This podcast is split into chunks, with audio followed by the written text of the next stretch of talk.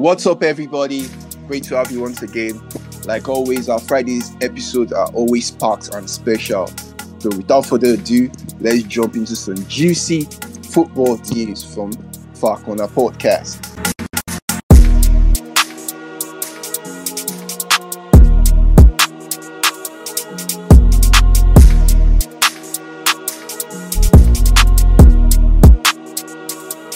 Yeah, so John, I know lots to talk about, but first off, I'll just say this is day five and I'm starving of Xavi Ball.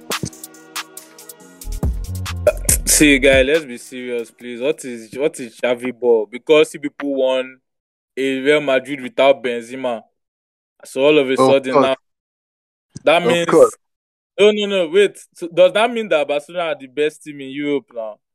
That's not what I said. I said I'm starving. I, eh, I just said I'm starving. I don't know why you're you're twisting things. You're getting emotional. You're not your feelings. Go and, go and watch Barcelona when they were actually a club in the early 2010s. Not, not you cannot be starving of this. This is nothing. If you're starving, go and watch Guardiola's Barcelona. Of course, haters are going to hate anyway. So let's let's let's just carry on. I know, I know, I know how salty you can be. No problem. Shameless one. Well, I'm actually not shameless. The people that are shameless are the players of the Italy squad. Um, how on earth? Because everybody, when the draws for the playoffs came out, everybody was saying Portugal, Italy final. Who is going to win? So, like, and if if you had asked me, or if you had asked virtually anybody, they would have told you that there was more probability of Portugal slipping up against Turkey. Italy, North Macedonia looked like a done deal. But all of a sudden, I, I don't know how many people bothered to watch the match because me, I was flicking through the two games. But when I saw Portugal were looking comfortable, I started watching the Italy game more. And I can tell you that Italy played nothing. This is what they call possession for possession's sake. 70% possession of absolute nonsense. Hey man, the truth is like we. I think when we when the draws came out, when we first um, saw so that Portugal and Italy they'll be in the playoffs. So we're actually predicting that Italy and Portugal will have this face off. But you know, football is kind of funny. Um, how, how do we explain that that Italy are the current um, champion of Europe are not going to be participating in the 2022 World Cup? Like, I've never said seen that kind of deep in my life. This is the second World Cup in a row they have failed to qualify for. Yeah, that's what I'm saying. Like, no one can predict this deep because in the previous World Cup, you can clearly see that Italy failing to qualify. That was that was what they actually deserved because they were not really playing well then. But now, the best team in Europe can't really qualify for the 2022 World Cup. Like, Mancini's deep, deep, like went down. Like even crypto can relate to this kind of deep because the deep is massive. Uh, I'm, I'm, I'm, giving, I'm giving you Yimu now because you called Italy the best team in Europe. Now, let's be clear. Italy won the Euros. They were the best team in Europe then.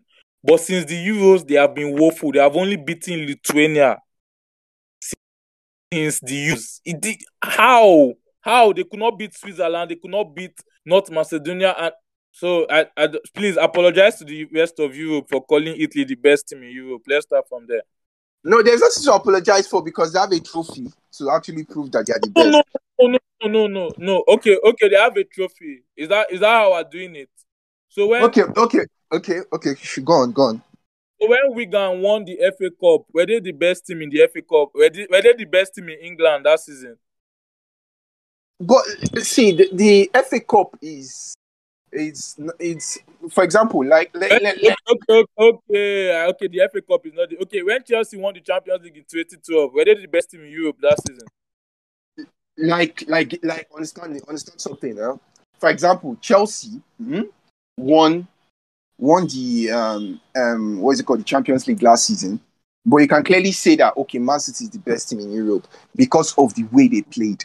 But for Italy, the way they played and they have the award to back it up, that's why they are the best team in Europe. Because they they didn't just go to the championship and play, they actually dominated and trashed teams. Uh, The well, trust that's team. that's The only team, That- the only team that they struggled with was England in the final. fair. That's actually fair. But my own point, I agree with what you said. But my own point is that they've fallen off since the Euros. I don't know if you agree. But Yeah, that's, yeah, yeah, I that's, agree. No, no, no, no. There's nothing to that's disagree. where I'm they're No, no, the- longer.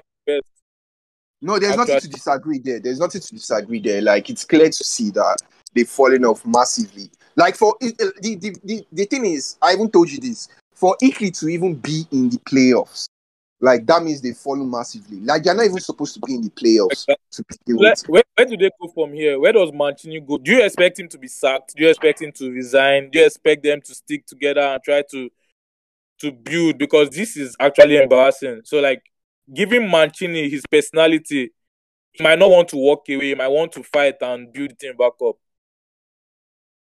Um, okay, I'll, I'll I'll just say this. Um, when Mancini took took over the job, um, Italy they were in shambles. They they had to restructure the FA. They had to build from the ground up, and that rebuild took a lot of time. Italy now went on a massive, a, a massive restructuring. 39 they- games.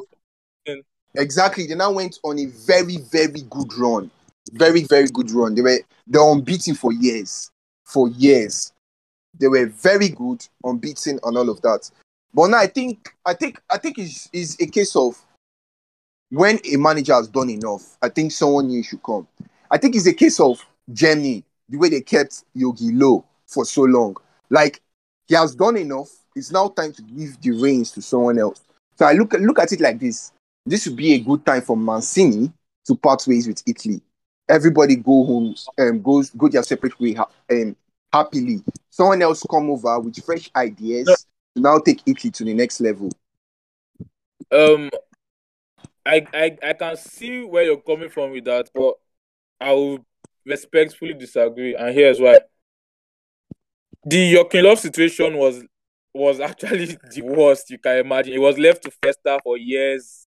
Like he should have been sacked before the 2018 World Cup. He wasn't even sacked after the World Cup. He was he wasn't even sacked till the Euros last year. So completely different situations. I think for Mancini, first of all, he was missing two key players, Belotti and Chiesa out injured. He was missing, I think, I don't think Bonucci played yesterday. But then that's not that's not excusing what happened yesterday.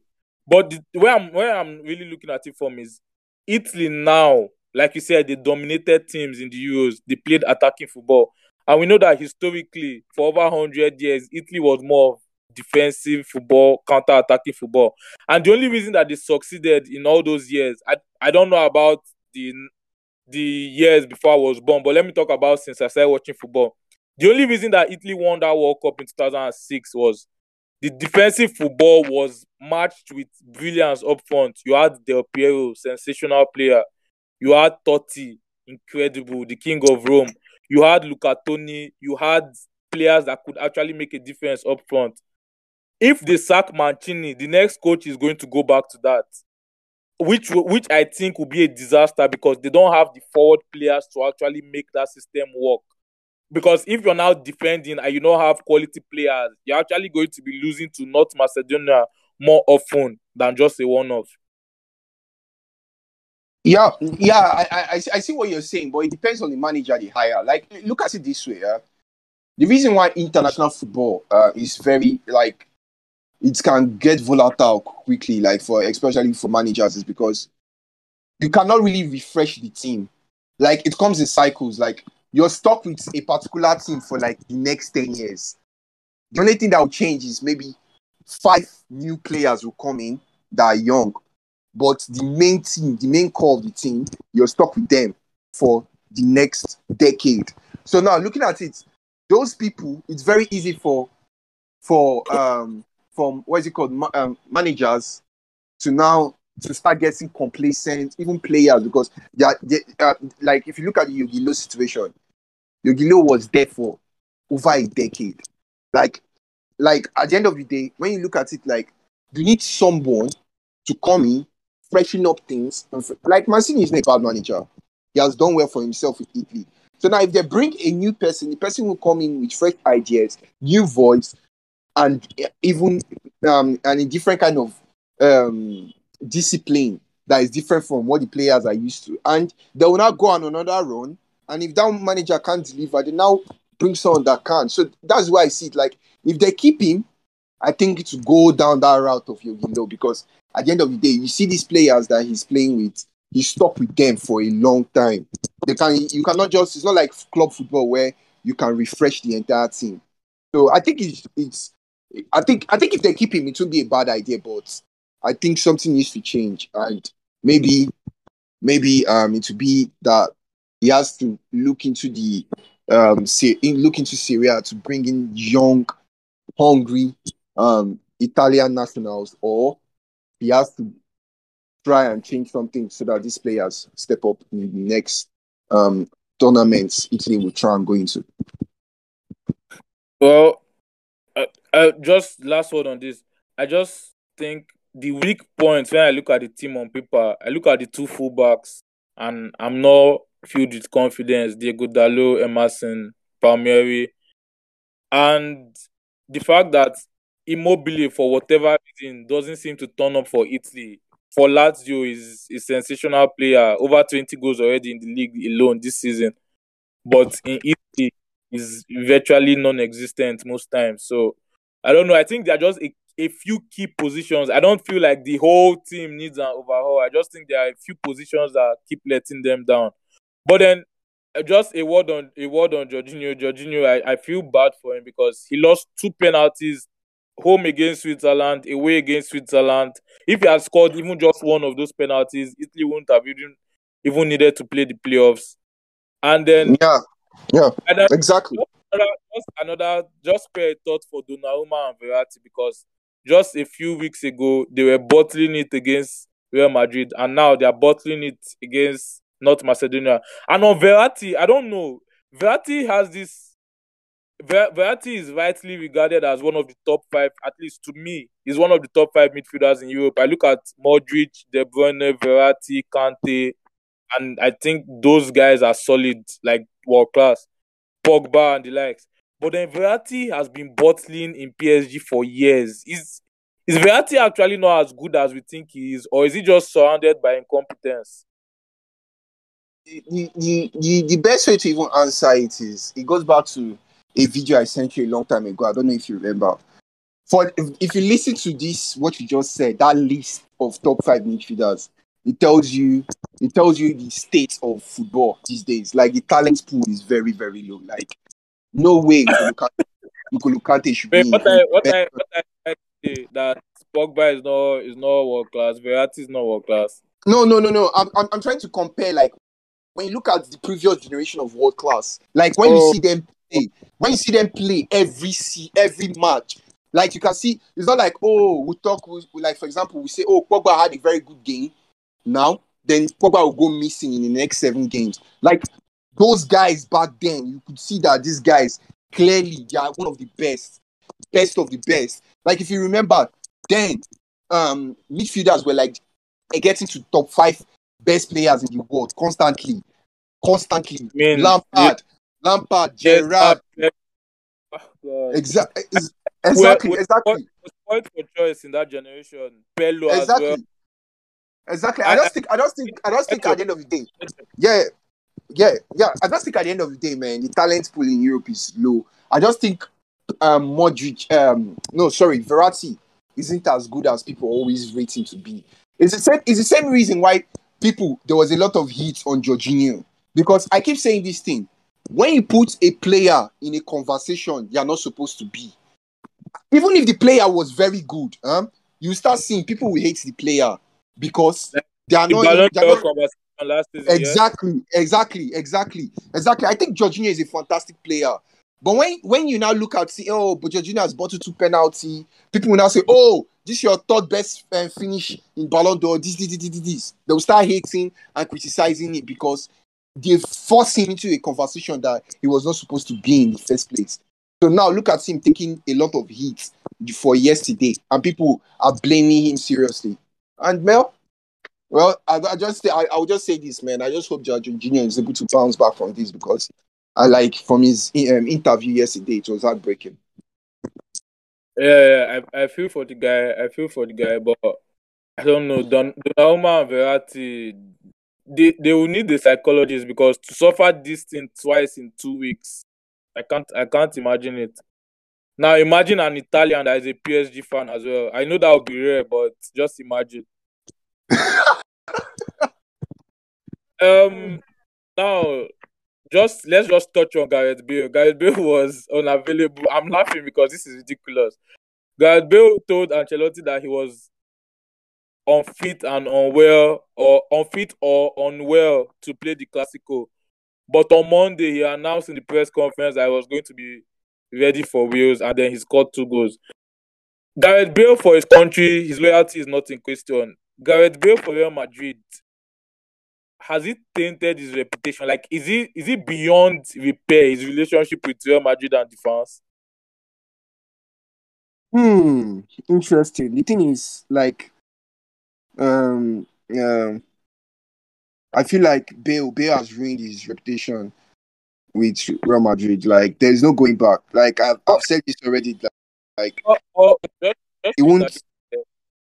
But he actually nobody can take away the goals he scored in the Champions League final. That should count for something, right? No, no, no. See, all those things that he did for Real Madrid, you can't take it away. But the truth is, if your club cannot endorse you as a legend or as you've done or have this kind of impact in the club, then I'm sorry. I'm sorry. I'm sorry. I don't know. I don't know. I don't. I don't see your value again because at the end of the day, the club you play for, bec- because at the end of the day, the club you play for are the ones that are supposed to put you in conversations that you will actually belong in. And if you look at the way Real Madrid and the relationship between Real Madrid and Gareth Bale, you can clearly see that once this guy leaves, they will try and erase him from their from their history. Like because they don't have after the thing that he did, that's what was it, Wales, Golf and Madrid. After that um, incident, like I think there was no going back. Like this is it. And clearly, the way he plays for his country, you can clearly see that he's, he's a different player when he plays for his country, and he's a different player when he plays for Madrid. I think he did fantastically well in his early days at Madrid. The first four five years, he was one of their best players. But now, I think the relationship is sour. And if you look at it, I think Madrid are just counting their days for them to get rid of him. I cannot disagree with anything you said. I think it's just sad the way the relationship has turned out. But Bale fans will always point to what he did in the Champions League final. But I don't think that's enough. I think you need to be more consistent, especially because he was the world record transfer at the time. He broke Ronaldo's transfer record. Um, so people are expecting him to be even Ronaldo 2.0, There I say.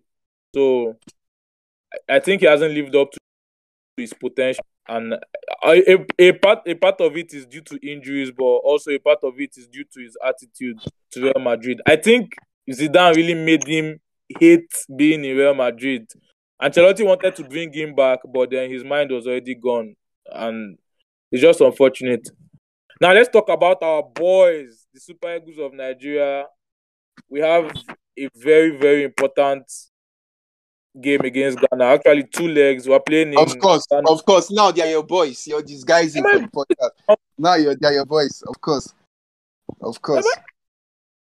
I've, I, I've never ever denounced Nigerian football. The only thing I've said was I was disappointed with the AFCON performance, but I did not. My God, my God.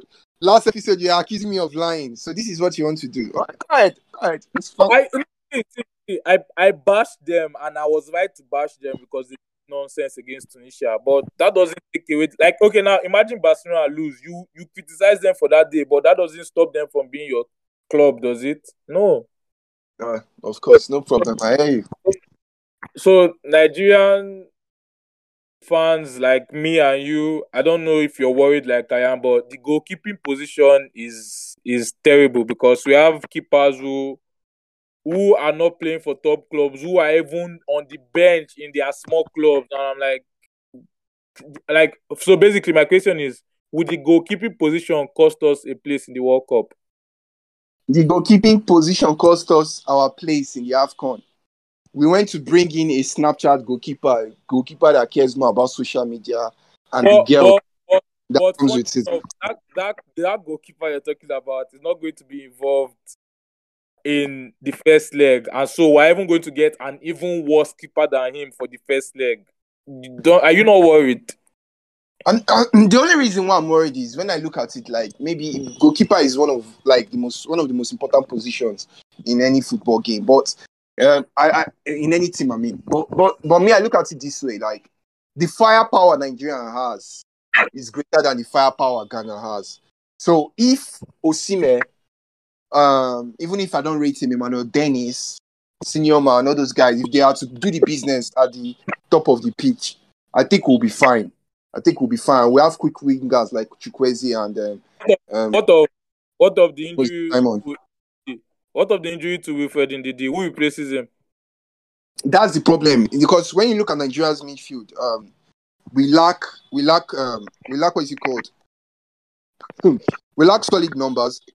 We lack so, um, solid numbers. So whenever there is an injury like this, it feels like how where like where how, can where do we go from here?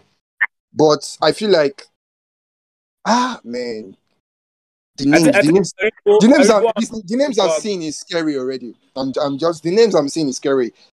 God will help Nigeria. Let me just put it that way. The names I'm seeing is scary. I, I think Etebo is a very good midfielder, but then he's more box to box. Aribo is more creative as well. So I think I, I, I just think uh, Etebo doesn't have that discipline to sit down in the midfield. yeah, yeah, no, Et- Et- Etebo cannot sit. Don't even don't ask him to do that. But I think Frank Onyeka at Brentford, Frank the Tank, is probably the one that a lot of media outlets are are saying will be the one to start. But the problem with Frank Onyeka is that he has not been playing for Brentford. He has been subjected to a bench role, and we wonder about his match sharpness and his confidence going into this game. Every But- most of the players that are playing for the Super Eagles, they're always subjected to bench rules. It's just few that are really starting for their club. So we'll manage him. We don't want beggars can be choosers in this case. um, now just finally on this game, the Ghana, the Ghanaian FA. I know this will be news to some people.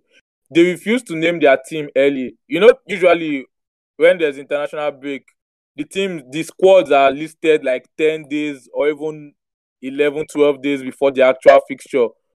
But then they, they did not release their list until early this week. They said it was a tactic, a ploy, so that Nigerians do not know what to expect, so that they will catch us off guard. And to me, it was ridiculous. What do you think? Unless unless maybe the ploy is maybe Ronaldinho, Messi is part of their squad. Then maybe I would say, okay, that was an incredible ploy. But like, let's be real, we already know they are starting eleven as it is. Exactly. We know- you get, we already know the players. We know Jordan. I know Daniel Amartey. We know Thomas Partey. Like you. So what was the point? I'm telling you, like they're just deceiving themselves. They are clowns. Africans. Let, let me now. Let me now bust your head further. When they wanted to announce the squad, they did not do it on national TV for everybody oh, because they were like Nigerians can still find out about this press conference and know our team. So guess what they did? They What had did a, they do? created an app for people in Ghana, Ghanaians, to pay 12 cedis to be able to watch the press conference and to know the squad. They, they are using they are using their country people to cash out because of squad. Oh my god, man. We are so gullible in Africa. I'm telling you, man. But I, I. I honestly don't believe that a lot of people would have paid for it. Because the thing is, if okay, so just imagine if you pay for it and you and you're going to tell me, so why do I need to pay for it? Do you get? So I don't I don't think they would have made as much money as they would have been expecting. Yeah, yeah. Maybe, maybe they need, they need, maybe they need the money because you know gas prices are up now. They need the money to to fuel their lifestyle. Um, speaking of funding lifestyles, Abramovich has been given permission by the UK government to put a further 30 million into Chelsea. Um, now this is not supposed to happen because he's sanctioned, but then they are, they are saying Chelsea should not be allowed or should not be made to die, and Chelsea should be run should be allowed to run. So basically, Chelsea need 28, I think 28 million to function for a month. That's the players' salaries and um for accommodations and flights and everything. 28 million just for one month. My goodness. These top clubs actually spend money. So they are saying you should give you bring 30 million.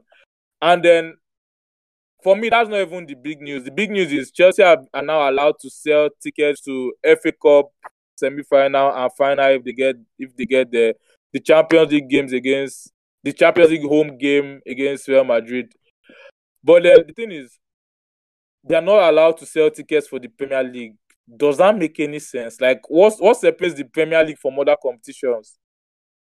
Man, I'm as perplexed as you. You are like some of the things that we're hearing doesn't even make any sense. So Abramovich is allowed to pump in money into the club, but he, he cannot take out money. You see, like he's allowed to bleed out, but he's not allowed to bandage himself. So you can see, like, what, what we're seeing doesn't make any sense. And at the end of the day, like, even I was reading before we jumped on the podcast that Abramovich is um, trying to do um, have this peace talk between Russia and um, and Ukraine. He's even part. Yeah, he's part. He's the one. He was even sanctioned. Yeah, he was the one. He's the one pushing, uh, trying to push um, peace talks so that Russia and Ukraine can um, have an agreement and so that they can end the war. But UK won't report on that. They only tell you that Abramovich is.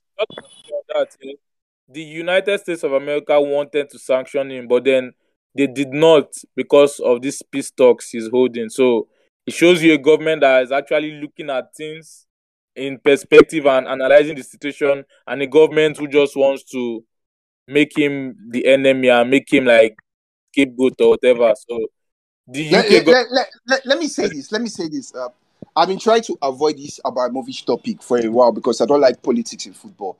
But let me say this. Uh, people need to understand something. I'm not in alliance with, or I don't have any feelings for um, Abramovich in any way. But let's look at things objectively. Whether Abramovich is linked with Putin or not, um, that is not for me to say. And people are actually dying in Ukraine. I understand the fact. But let's be real. This is a witch hunt. Let, let me put it like this.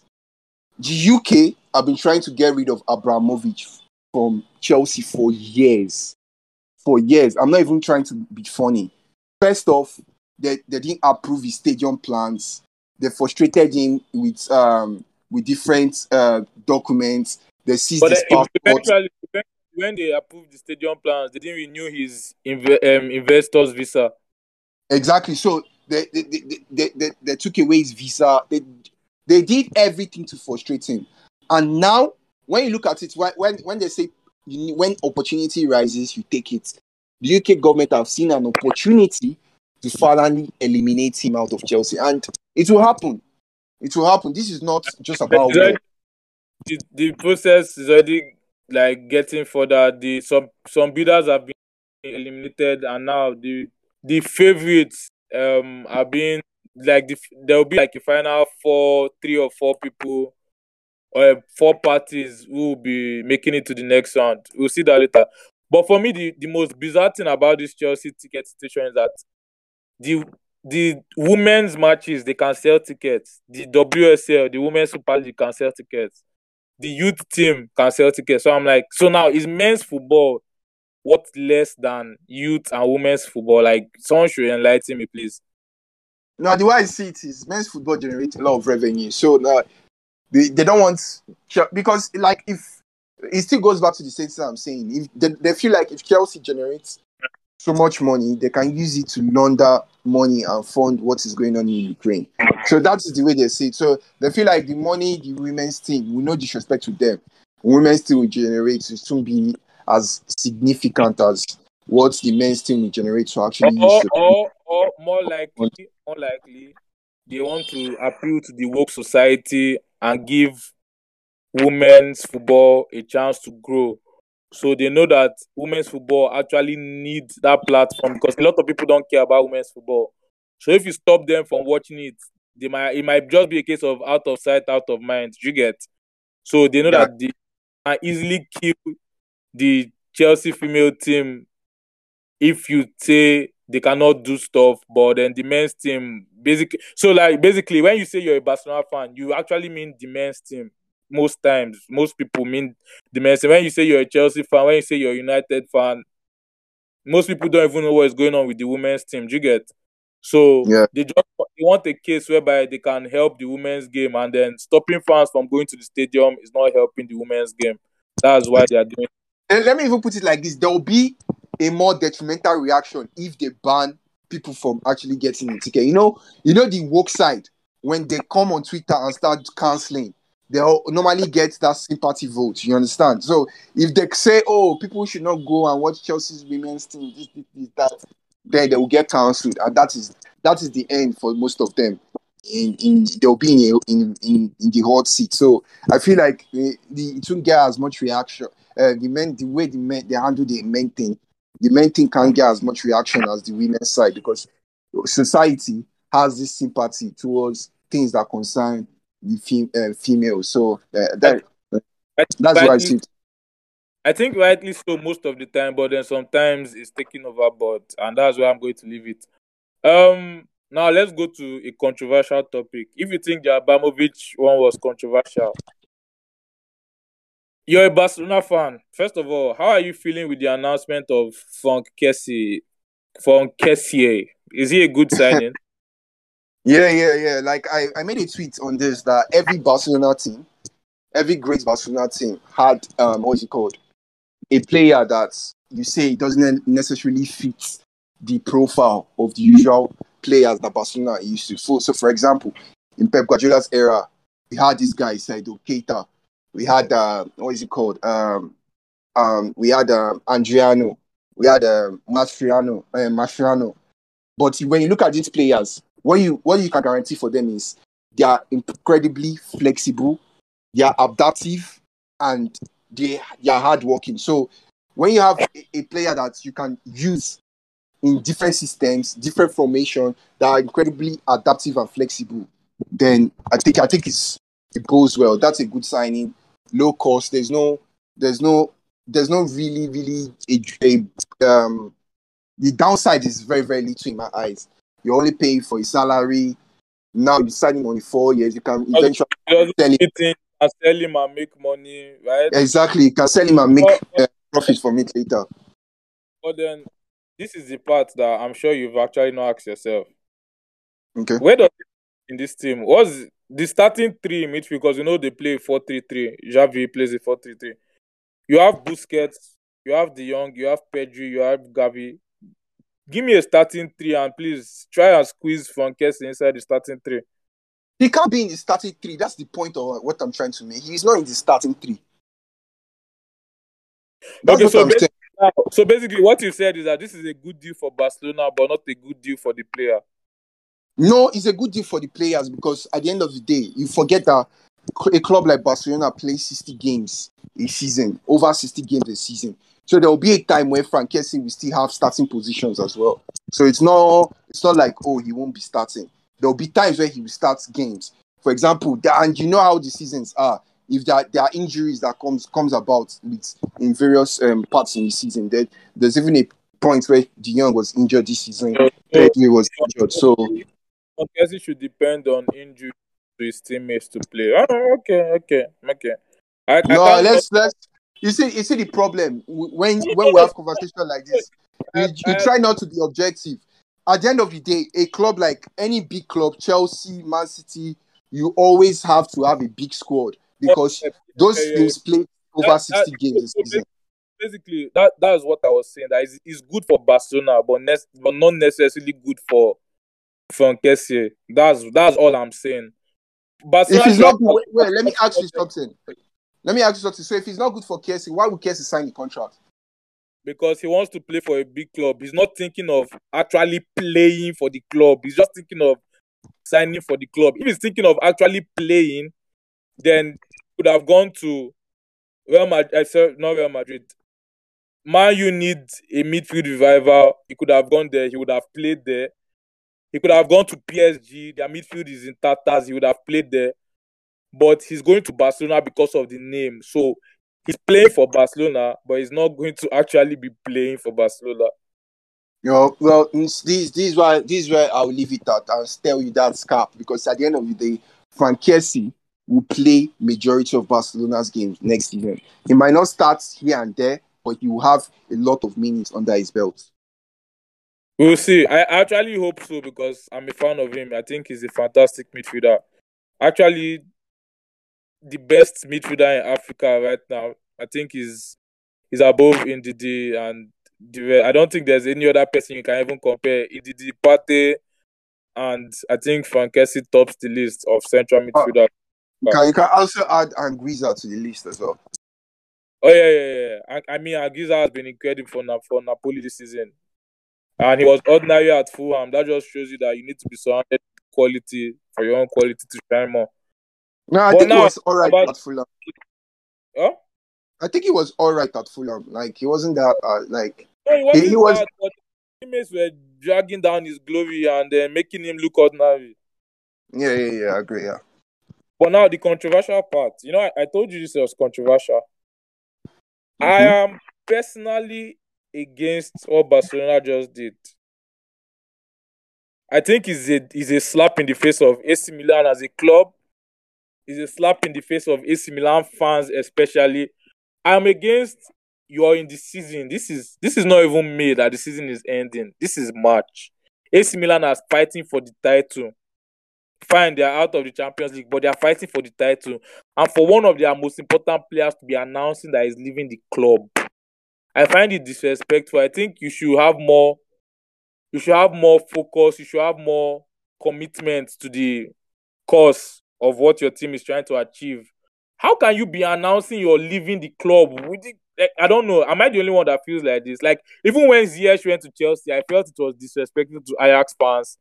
The worst was when Götze announced that he was going to Bayern, and then Dortmund and Bayern played Champions League final. I'm like, guy, are you mad? Like, like, like who does that? Like, am I the only one that thinks this?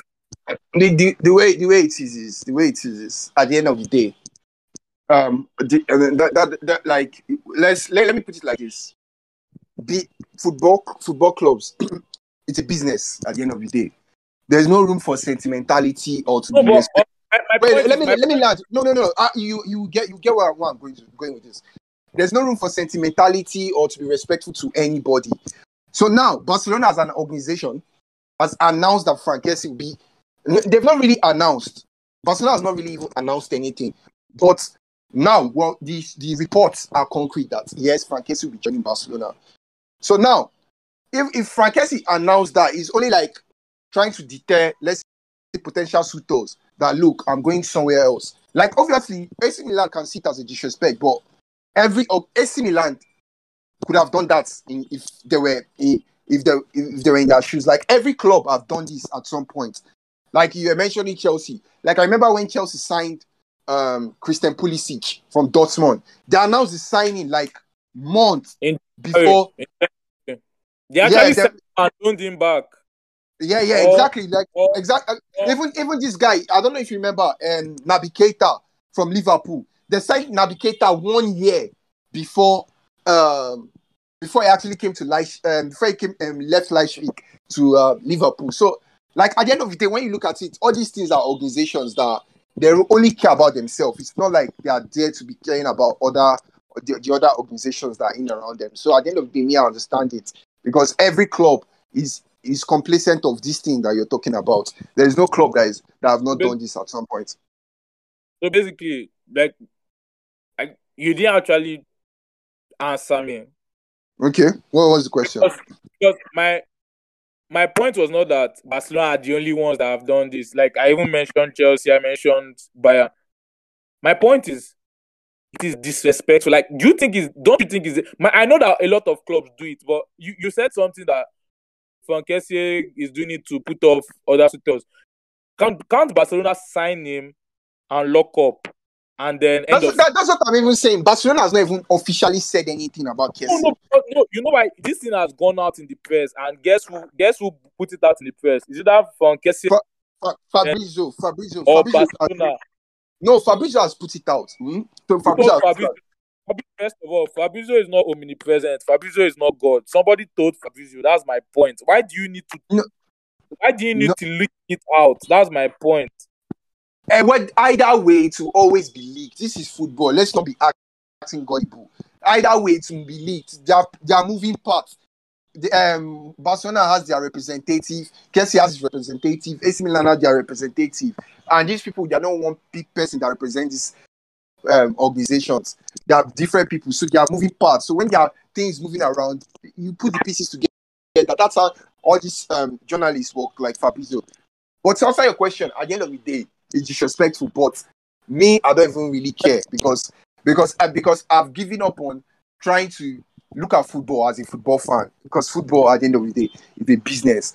Like I've given up on having trying to have feelings for all these things because when you look at it, it's just the same thing about when we had a very long argument about Dembele in this at the start of um, when Dembele was ostracized from the squad. Like it's the same when when a club. Yeah, yeah. Just quickly on that, you now agree that it was a stupid thing for Barcelona to do because you can see his performance. No, no, no, no. There's nothing stupid about it. I don't understand what you mean. There's nothing stupid about it. I don't understand. Like, wait, wait, wait, wait. Ask, ask yourself a question. If Dembele is not playing, Barcelona will still win games. I don't understand what we are going on now about. If, if Dembele doesn't play, Barcelona will still win games. That's how good Xavi has made them to be. Of course, Dembele is helping to win to make sure that they are getting those points. But if Dembele is not playing, Barcelona will win games. They're acting like as if Dembele is Messi. And and Xavi, and I told you this. If Xavi wants Dembele to play, I will I will agree with Xavi because he knows better than I. He's seen the guy trained there. But he, it was still Xavi that went to plead with the board and told them that look, I need this guy and I want him to play. And the board approved it.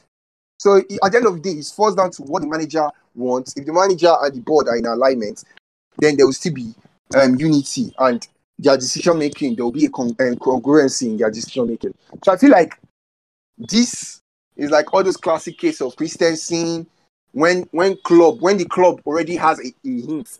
Like all the, that's why I said every club will try and protect themselves. When a club has a hint that this guy doesn't want to sign contract, let's just kick him out to the wolves because we know that at the end of the day he has already signed a pre-contract agreement with a club. You know that's that's the way I see it.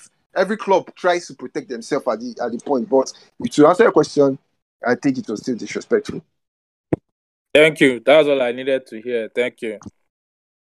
Um, now before we end the episode, I just want quick predictions. African um World Cup qualifiers. I'll mention the teams and then you tell me who goes to the World Cup. So first off, we have DR Congo versus Morocco. I think Morocco goes. I I think that is actually straightforward. So don't feel smug with yourself. Um, it gets tougher now. Mali, Tunisia. Mali, Tunisia. Um, looking at the way Tunisia played in the AFCON, I don't think they are very, very solid. I think if Mali get their act together, they should be able to beat Tunisia. But you know, with these North African teams, like they are always a slide. So, but I'll give it to Mali. Well, I'm the one asking the questions here, so I'll give a prediction for this game. of course, of course. Always shiny uh. It's, it's actually really tight. I I honestly don't know. It could go either way. I'll just say I'm leaning towards. My mouth wants to say Tunisia, but then I'm thinking Mali. So let me just say Mali. Cameroon, Algeria. Cameroon have sacked their coach. First of all, how can you sack someone that finished third at the AFCON? Maybe because they hosted and they expected to win.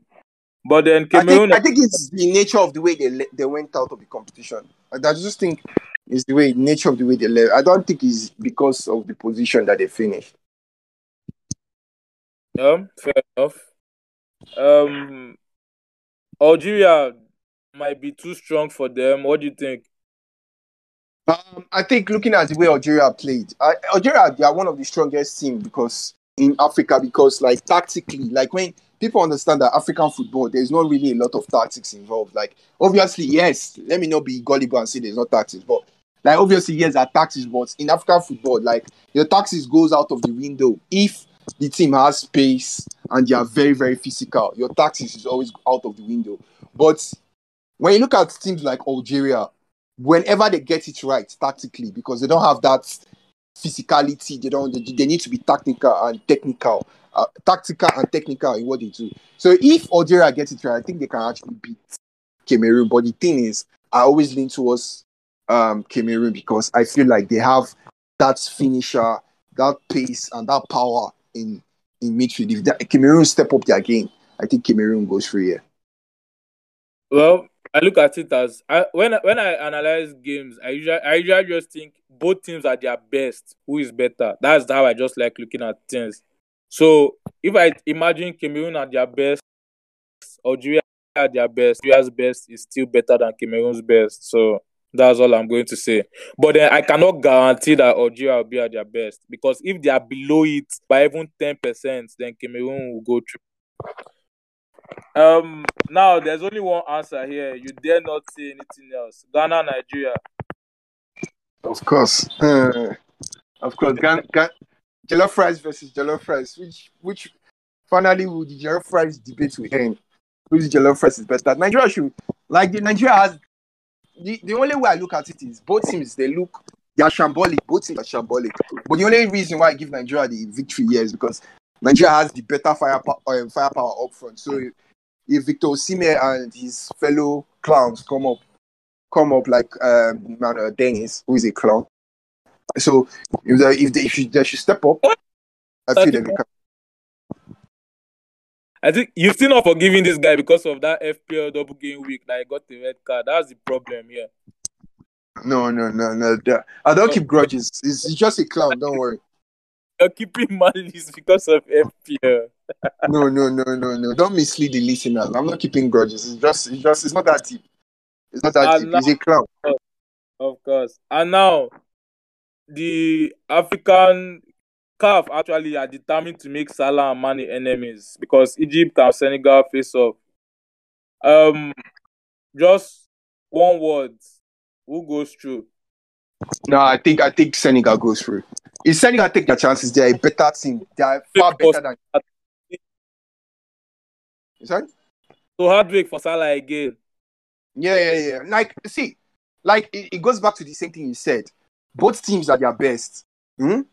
I think Senegal still wins Egypt because Senegal still has that better quality all round than Egypt. Egypt only has Salah and a few players, but all round, yeah, Senegal has the quality. They have one of the best goalkeeper in the world. They have Sadio Mane. They have um, Ismaila Sarr. They have a good midfield balance. You know, they have everything I'm going for them. Yeah, I, I actually I, I wanted to disagree with you, but I can't. I, I, I hate I hate agreeing with you too much. It's not it's not healthy for me. But Exactly. I actually can't disagree this time around. I think Senegal are the better team. And so, guys, that is all for me. I don't know if Leonard wants to add if he wants to say that he was lying the last episode, if he wants to finally come clean and confess and have his sins forgiven. Uh, let's just say, let's just say, um, there might be another handicap meeting again. But I'll keep you guys posted. So without without waffling too much, we'll see you guys in the next one. Enjoy your weekend. Peace.